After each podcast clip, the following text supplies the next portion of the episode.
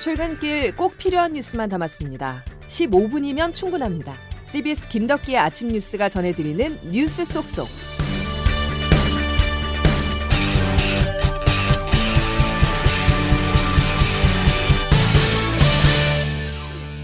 여러분 안녕하십니까. 1월 19일 김덕기 아침 뉴스입니다. 대한민국의 5년을 이끌 제20대 대통령 선거가 49일 앞으로 다가왔습니다. 여러분 누구를 선택하실지 결정하셨습니까? 대체로 50일 정도 남았을 때 당선 윤곽이 드러나는 게 일반적이지만 이번 선거는 여전히 안개 속인데요. 이런 이유 때문일까요? 여야 모두 네거티브에 열을 올리면서 난타전을 벌이고 있습니다. 야당 후보자의 부인의 통화 녹음이 공개된 데 이어서 어제는 여당 후보자의 욕설 녹음 파일까지 등장했습니다. 폭로 대선이 되고 있습니다. 첫 소식 조태인 기자입니다. 김건희 씨 녹취록이 공개된 지 이틀 만에 이번에는 더불어민주당 이재명 후보가 자신의 형, 형수에게 욕설을 한 통화 녹음 파일이 공개됐습니다.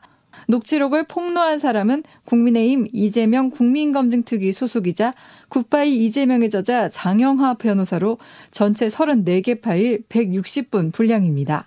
도저히 입에 담을 수 없을 정도로 몹시 거친 이 후보의 욕설이 난무하는 민주당은 장 변호사를 후보자 비방죄로 고발 조치하기로 했습니다. 또 한편으로는 윤석열 후보로 둘러싼 무속인 논란에 대한 공세를 강화하는 모습입니다. 손바닥 왕자 논란을 비롯해 윤 후보의 배우자인 김건희 씨의 도사 발언, 이번에 제기된 건진법사 논란까지 윤 후보가 정치 지도자로서 자질이 부족하다는 점을 부각하고 있습니다. 윤호중 원내대표입니다. 윤핵과는 무당이고 왕윤핵과는 부인 김건희였습니다. 무당 선 대본 실상도 속속 드러나고 있습니다. 대선이 50일도 채 남지 않았지만 그 어느 때보다 판세를 예상할 수 없는 상황에서 사생활과 검증의 선을 넘나드는 네거티브 공방이 반복되고 있습니다. CBS 뉴스 조태임입니다. 안개 속 대선에서 막판 변수로 야권 단일화와 함께 TV 토론을 꼽을 수 있습니다. 지금까지 단 한 차례도 대선 후보들 간 토론이 진행되지 못했는데요. 설 전에 이재명 후보와 윤석열 후보가 양자 토론을 할 것으로 보입니다. 하지만 토론 날짜를 놓고 양측이 기싸움을 벌이고 있는데요. 국민의당과 정의당도 반발하고 있습니다. 이 내용은 장규석 기자가 보도합니다. 그동안 한다 안 한다 말만 무성했던 이재명 윤석열 양자 TV 토론이 설 연휴 직전에 성사될 전망입니다. 대선이 이제 50일도 남지 않은 시점이지만 아직도 2강 1중 구도로 혼전 양상을 보이며 전례 없는 예측 불허 대선이 펼쳐지고 있는데요. 이재명, 윤석열 두 대선 후보가 처음으로 진검승부를 벌이는 TV 토론은 곧바로 설 연휴와 맞물리면서 민심의 향방이 정해지는 분수령이 될 수 있다는 관측이 나오고 있습니다. 그만큼 중요한 변수라서 벌써부터 삿바 싸움이 치열한데요. 민주당이 27일로 TV 토론이 잡혔다고 발표하자 27일 후보 간 양자 토론은 양 후보들의 능력을 검증하는 계기가 될 것입니다. 국민의힘은 31일이 더 좋겠다고 어깃장을 놨습니다. 31일 전 세대가 모이고 가장 황금 시간대인 이 시간대를 좀 할애를 해서 날짜는 물론 토론 방식이나 규칙을 놓고도 팽팽한 기싸움이 벌어질 전망인 가운데 토론이 양자 대결로 펼쳐지는 것에 대해 최근 지지율이 크게 치솟은 안철수 후보가 강력 반발하고 나섰습니다. 이건 공정하지가 않은 그런 토론 아니겠습니까? 국민의당은 물론 정의당도 양자 토론이 강행되면 방송금지 가처분 신청을 하겠다고 반발하고 있는데요. 이대로 TV 토론이 진행되면 양강 구도가 굳어질 수 있다는 위기감이 반영된 걸로 보입니다. CBS 뉴스 장규석입니다. 대선을 50일 앞둔 어제 발달 장애인들이 국가를 상대로 소송을 제기했습니다. 장애로 인해서 언어, 인지 이해가 원활하지 못한 발달 장애인들은 투표에 필요한 정보가 제공되지 않아 국민의 한 사람으로서 참정권을 행사하는 데 제한을 받는다는 것인데요.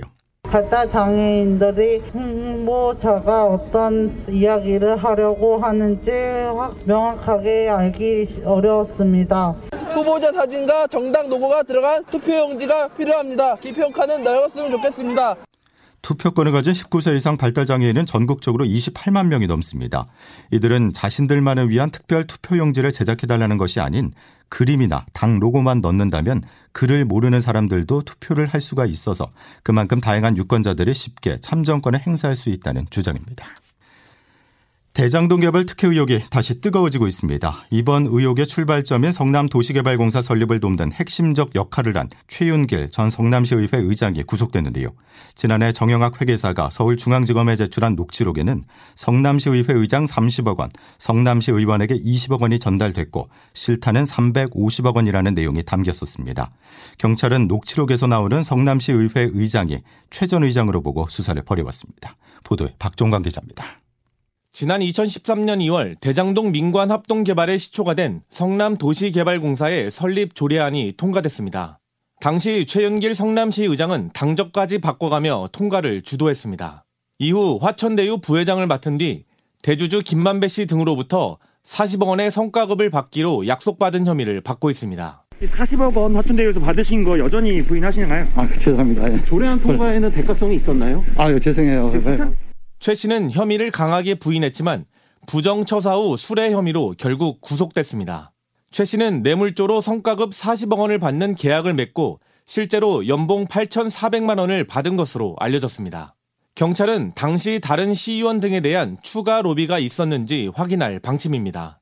이와 별개로 검찰은 성남시 윗선을 추적하고 있습니다. CBS 뉴스 박종관입니다. 코로나19 소식으로 넘어가겠습니다. 1월 20일 내일이면 이제 우리나라가 코로나를 겪기 시작한 지 꼭 2년이 됩니다.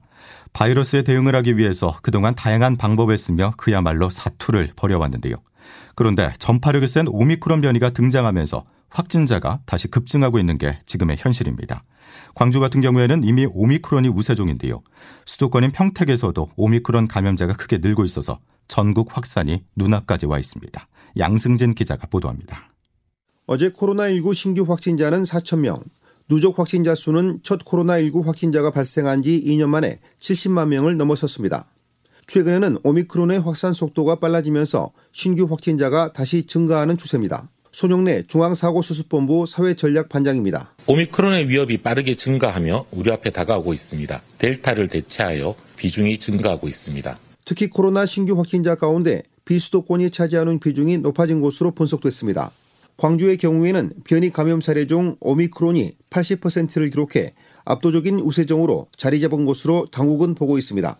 주한 미군 기지가 있는 평택시에서도 오미크론 검사 건수 중 90% 정도가 오미크론 변이 감염자로 확인됐습니다. 방역 당국은 해외 유입 확진자의 94.7%가 오미크론 감염자라면서 이번 주말쯤 우세종이 될 것으로 내다봤습니다. 이런 가운데 정부는 까다로운 선정 요건 등으로 논란을 빚은 방역 패스 예외 기준을 오늘 공표할 예정입니다. 그동안 예외 대상이 협소하다는 지적에 따라 정부는 해당 기준을 완화할 방침이지만 임신부에 대한 백신 접종은 유지하기로 했습니다. CBS 뉴스 양순일입니다. 코로나 사태가 2년 이상 이어지다 보니 모두가 지치는 건 너무나 당연한 결과입니다. 특히 10대 학생들의 정신 건강이 우려스러운데요. 코로나 사태로 인해서 무기력감, 분노, 우울을 느끼는 학생들이 늘어나면서 극단적 선택을 한 학생이 코로나 이전보다 40%나 넘게 증가했습니다. 정부가 심리 지원에 나서기로 했습니다. 그리고 백신 부작용에 대한 의료비 지원 확대도 약속했습니다. 황명문 기자가 보도합니다.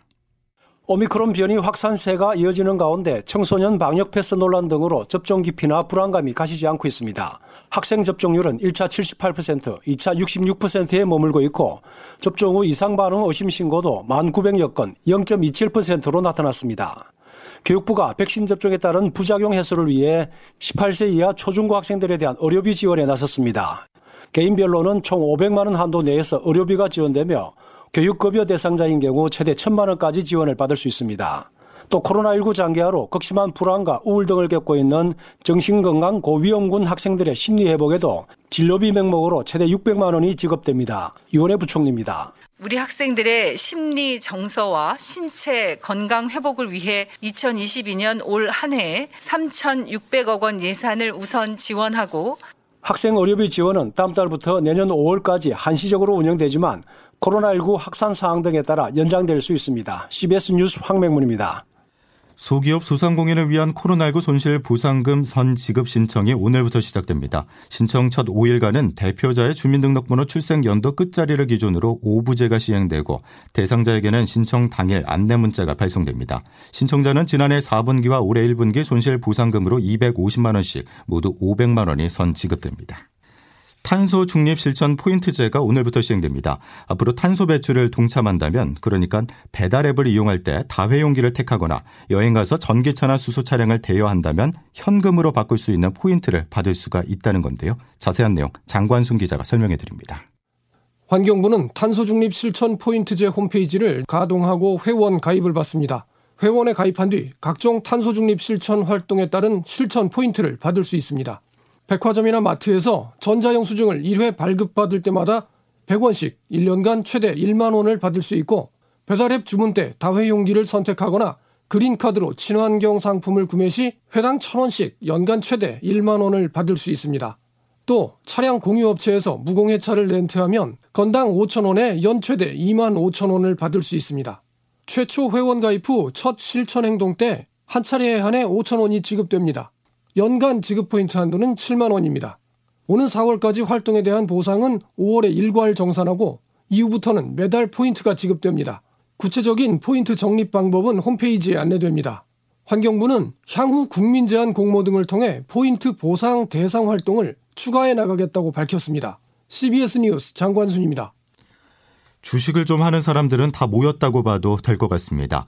상장을 앞둔 LG 에너지 솔루션이 지난주 진행된 기관 수요 예측에서 1경 5천조 원을 끌어모은 데 이어서 개인 청약 첫날인 어제 32조 원이 넘는 증거금을 기록했습니다. 카카오뱅크의 첫날 증거금을 크게 뛰어넘는 역대 최대 규모입니다. 박성환 기자가 LG 에너지 솔루션의 뜨거운 청약 열기를 취재했습니다. LG 에너지 솔루션의 공모주 일반 청약 첫날 성적표는 예상대로 대흥행이었습니다. 7개 증권사를 통해 진행된 청약에는 32조 6천억 원의 증거금이 몰렸습니다. 중복 청약 금지 이후 역대 최대 증거금이 몰렸던 SKIE 테크놀로지의 첫날 청약 성적을 훨씬 뛰어넘는 수치입니다. 청약 신청자도 237만 명을 넘어선 것으로 집계됐습니다. 청약을 진행한 7개 증권사 가운데 미래에셋 증권의 경우 균등 배정 물량의 2배가 넘는 신청자들이 몰리면서 일부 투자자는 한 주도 배정받지 못하게 됐습니다. 증권사 통합 청약 경쟁률은 20대 1을 기록했는데 한 주라도 더 확보하기 위한 투자자들의 눈치 싸움이 마지막까지 치열하게 전개될 전망입니다. 업계에선 이번 청약 증거금이 100조 원을 돌파할 수 있다는 전망이 나옵니다. LG 에너지 솔루션은 오는 27일 코스피에 상장되며 공모가만 유지해도 시가총액이 70조 원을 넘어서며 삼성전자와 SK 하이닉스에 이어 시가총액 3위 반열에 오르게 됩니다. CBS 뉴스 박성환입니다. 한국거래소가 전현직 경영진의 횡령과 배임 혐의로 1년 8개월간 거래가 정지됐던 신라젠의 상장 폐지를 어제 결정했습니다. 신라젠 주식 92.6%를 보유한 소액 주주 17만 4천여 명으로 주주연합 회원 일부는 상장 폐지 결정이 납득되지 않는다면서 거래소를 항의 방문하기도 했습니다. 중동의 정세가 불안합니다. 예멘 반군이 아랍에미리트를 공격한 데 이어서 사우디아라비아는 보복 공습에 나섰는데요. 중동을 순방 중인 문재인 대통령은 일정을 정상적으로 소화하면서도 반군의 공격을 강력하게 규탄했습니다. 장성주 기자입니다. 예멘 반군 후티가 드론과 탄도미사일을 동원해 아랍에미리트를 공격한 것은 현지 시간으로 어제 오전 아부다비 국제공항과 원유시설 등을 공격해 3명이 숨지고 6명이 다쳤습니다. 사우디아라비아가 이끄는 아랍 동맹군은 곧바로 반격했습니다. 반군이 장악한 예멘의 수도 사나를 공격해 최소 14명이 숨졌고 이 가운데 예멘 반군 간부도 포함된 것으로 알려졌습니다. 예멘 반군은 앞서도 드론을 이용한 공격을 감행했습니다. 지난 3일과 4일 이라크의 미군 주둔 기지 등을 공격했고 지난해 3월엔 사우디 국영 석유회사 아람코의 정유시설을 목표로 했습니다.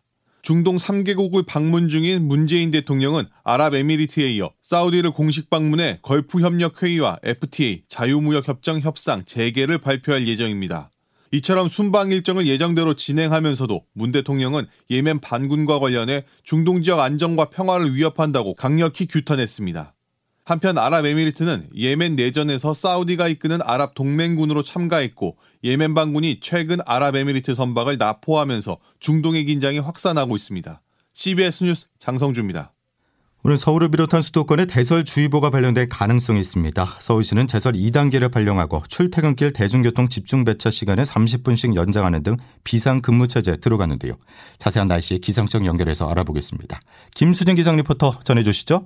네, 오늘 추위와 함께 눈에 대한 대비 단단히 해주셔야겠습니다. 수도권을 비롯한 중부지방은 아침부터 강원 영동과 경북 동해안은 오늘 밤부터 대설특보 수준의 강하면서도 많은 눈이 펑펑 쏟아지겠습니다. 먼저 잠시 뒤 오전 8시 9시 전후에 서울을 비롯한 수도권 서쪽 지역과 충남 서해안부터 눈이 시작돼서 낮에는 그밖에 중서부와 호남, 경북 내륙과 경남 서부 내륙으로 이 눈이 점차 확대되겠고요. 오늘 저녁까지도 이어지는 곳이 있겠습니다. 또 강원 영동과 경북 동해안, 경북 북동 산지 제주에는 오늘 밤부터 내일 오전 사이 더욱더 많은 눈이 쏟아지겠는데요. 이 지역으로는 5에서 15, 강원 영동의 경우 최고 20cm 이상의 폭설이 예상되고 수도권과 강원 영서, 충청과 경북 남부 동해안에 1에서 5, 최고 7cm 이상, 그밖에 호남과 영남 내륙 제주에 1에서 3cm 안팎의 눈이 내리겠습니다. 날씨였습니다. 작년 복권 판매액이 6조 원에 육박하면서 역대 최대치를 기록했다는 소식입니다. 코로나로 인해서 먹고 살기가 어렵다 보니 기댈 건 한방, 로또뿐이었단 말이겠죠. 대통령 선거가 있는 올해 서민들의 살림살이는 조금 나아질 수 있을까요? 수요일 김덕기 아침 뉴스 여기까지입니다. 고맙습니다.